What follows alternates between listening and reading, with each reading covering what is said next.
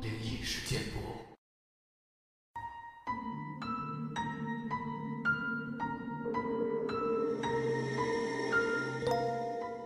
嗨，你好，欢迎来到今天的奇闻事件部，我是主播莫大人。本节目内容纯属虚构，故事效果不足为信，也请各位朋友千万不要模仿。上期节目中呢，我们分享了那个马来西亚网友他们钓鱼的经历。上期说到呢，我和 Uncle 明去了一个坟地旁边的池塘钓鱼，正钓得开心的时候呢，突然听到了一阵恐怖的笑声。后面会怎么样呢？咱们今天这期节目继续分享。这时已经是十二点多，靠近一点钟了。突然听到一阵很刺耳又恐怖的笑声，就从后面树林里传来。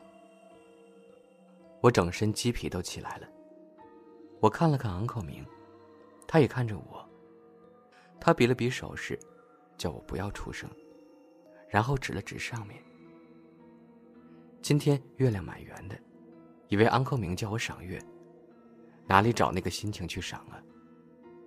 突然，我看到一个。圆圆黑黑的东西从上面飞过，在月光的照明下，很明显是一个人头。飞过时，那个飞头还发出那种刺耳又恐怖的笑声。这回我的脚真的软了，一下跌坐在地上，屁股都摔疼了。看着那个人头一直飞来飞去的，我冒了一身冷汗。安克明看到我狼狈的样子，扮起了那个飞头的笑声笑我。我发现我迟早有一天会死在他的手上。我整身都在发抖。安克明看到我这样，知道我没有心情再掉下去了，就叫我收拾东西回家。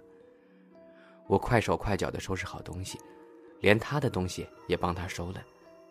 我现在只想快点离开这个鬼地方。在车上，他就说：“刚才那个池塘没有人敢去的。第一个原因是那个池塘在坟场后面；第二个呢，是那个水上部落的居民禁止外人进入那个坟场；第三呢，就是那边有降头师练飞头降，水上部落的居民怕看到飞头，一般晚上都不再出来了，所以昂克明才选择半夜来偷偷的钓鱼。”因为这时候，一定没有水上部落的居民来赶我们走的。我真的不知道安口明脑子里到底在想什么，他真的是为了钓鱼，什么都不会怕的。到了今天，那个飞头的笑声，依然很清晰的记在我脑海中，真的，这辈子也忘不了了。某个周末，安口明打电话来，在手机上看到他的名字。真的开始有些恐惧感。喂，要去钓鱼吗？有很多大鱼哦。不要搞我了，每次都带我去荷兰，真的嫌我命太长了。这次没有点你了，真的有很多大鱼了，在那边。经过他不断的狂轰滥炸，又骗又求，最后我还是陪他去了。隔天一大早，他很准时的来到我家载我。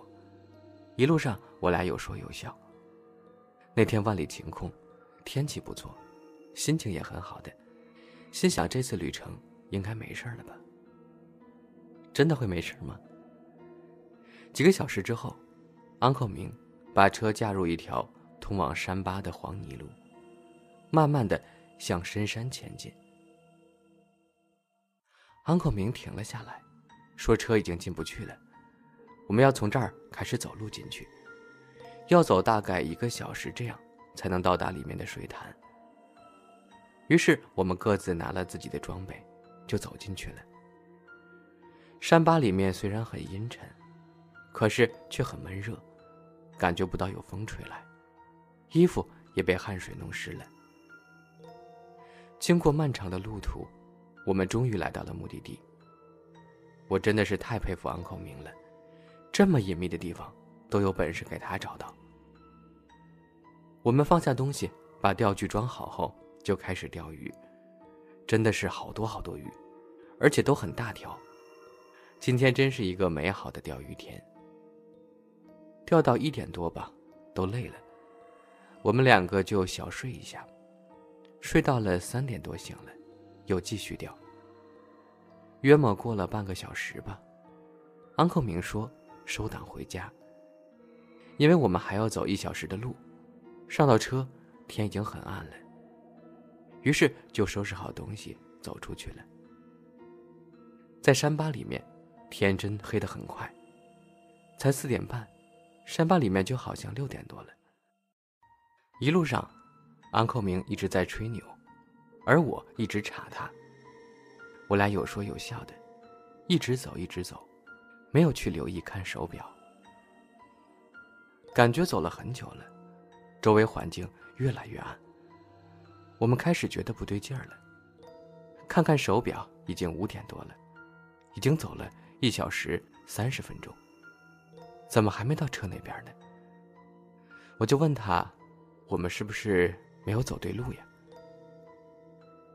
对的，刚才我们是沿着这条路进来的，是你走的太慢了吧？走快点，要到了。”再走五分钟，不对呀。走的速度跟刚才进去的速度差不多一样，不可能还没有到啊！惨了，一定是迷路了。周围环境已经很黑，再走不出去，我们就要陪山猪睡觉了。这时候，安扣明好像知道发生了什么事儿，他刚才的笑脸收了起来，露出严肃的样子，把他那把从泰国施过法的拔冷刀从腰间拔了出来。一边走路一边砍前面的每一棵树。我没有问他为什么要这样做，就只是静静的跟在他后面。要他拔出那把八冷刀，肯定是不好的事情发生了。走了十几步吧，终于看到我们的车了。我赶快把东西搬上车，跳上前座坐好，想快点离开这儿。这时，恐怖的事情发生了。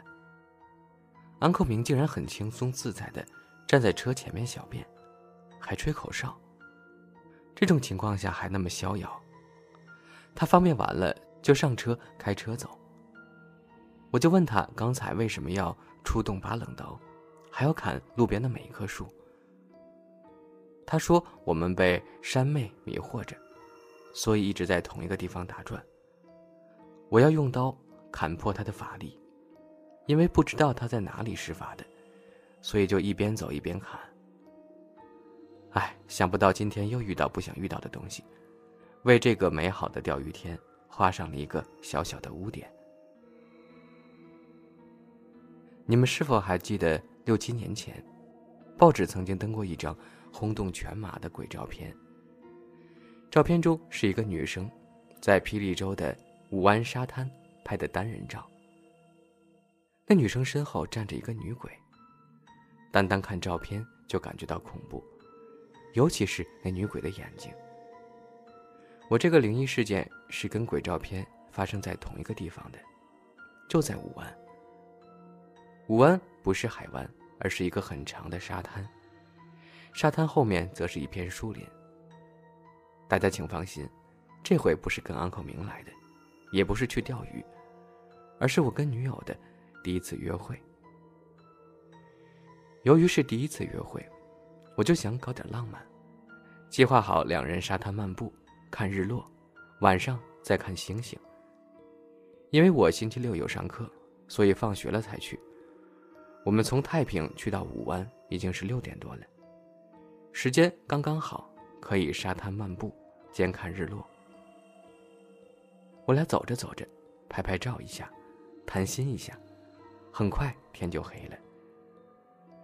原本以为可以跟他看星星的，很遗憾，当天晚上的夜空并不太明朗，布满了散散的云，遮住了星星。哎，这就没办法了，都看不到星星了，就去市区吃东西。正当我们要离开时，我看不远处的树林里面，有一个白色的东西正在移动，在一片黑暗的环境中。那个白色的东西是多么的明显。当时我心中就在想，还有人这么晚了在外面走吗？难道打算在这边打野战吗？于是就一直看着他的动向，看戏一样，看到他慢慢从树林走出来，走出了树林，来到了沙滩，继续走，一直走，一直走。哎，不对劲儿啊！再走可就下水了。他是想夜游吗？而且他完全没有停下来的意思，还一直走。他走下水了，越走越远，越走越深，最后竟然整个淹没在海中，看都看不到了。我吓傻了，这时才反应过来，那个白色的东西，应该根本就不是人。那时我还没有认识安口明呢，身上也没有带山猪牙。我真的很害怕他们会再次出现，于是马上拉上女友上车，马上离开了那边。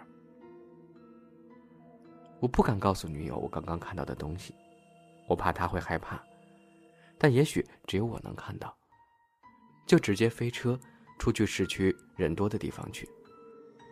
出来之后总算松了口气。跟女友吃了晚饭，就送她回家去了。幸好之后没有再发生什么奇怪的事儿。我的中学学校有一个小鱼池，里面有一条很珍贵的梅花斑。我不知道是谁放下去的，我只知道我很想拿回家养，因为它身上的梅花实在太美了。于是我就计划夜闯校园，把梅花斑调回家养。那时候年轻不懂事儿。半夜十二点多，夜深人静，这个时候是行动的最佳时机。我这次的钓具很简单，拿一个空罐，卷了十多尺长的鱼线，绑一只鱼钩，绑一块鱼肉，拿一个米袋就出发了。因为方便携带，又不想那么招摇，我踩着脚踏车去到学校后面。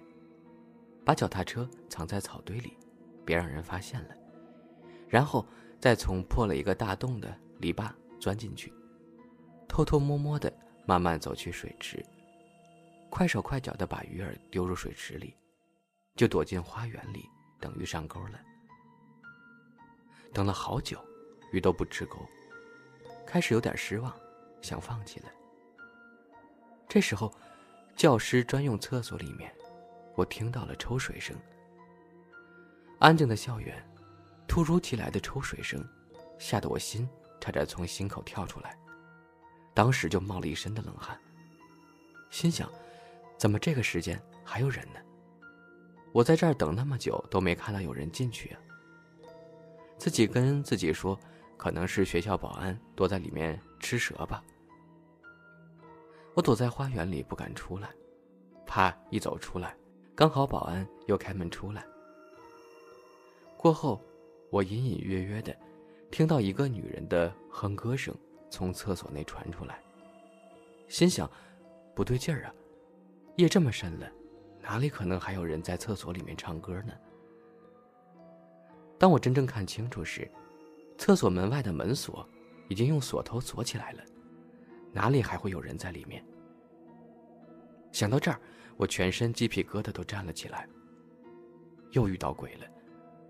我连东西都没拿，一支箭般的跑出学校后面，拿上脚踏车就飞奔回家了。星期一周会时，校长在开会说，有个笨贼进来学校钓鱼，还把鱼线、鱼钩、米袋留下来，弄到全体学生哈哈大笑。这时的我真的笑不出来。偷不到鱼，还被吓惨了一顿。从此，每次经过那间厕所，我都会打冷战，鸡皮疙瘩满身，想到都怕。偷东西可是不好的行为哦，在看我故事的小朋友，可千万别学我，这就是我受到的惩罚。说实话，刚刚读到最后的时候，差点没笑出来，差点憋不住了，太搞笑了。明明是悬疑恐怖节目，最后居然搞出了这个笑话节目的感觉。好了，今天的节目呢就分享到这儿了，非常感谢各位的收听，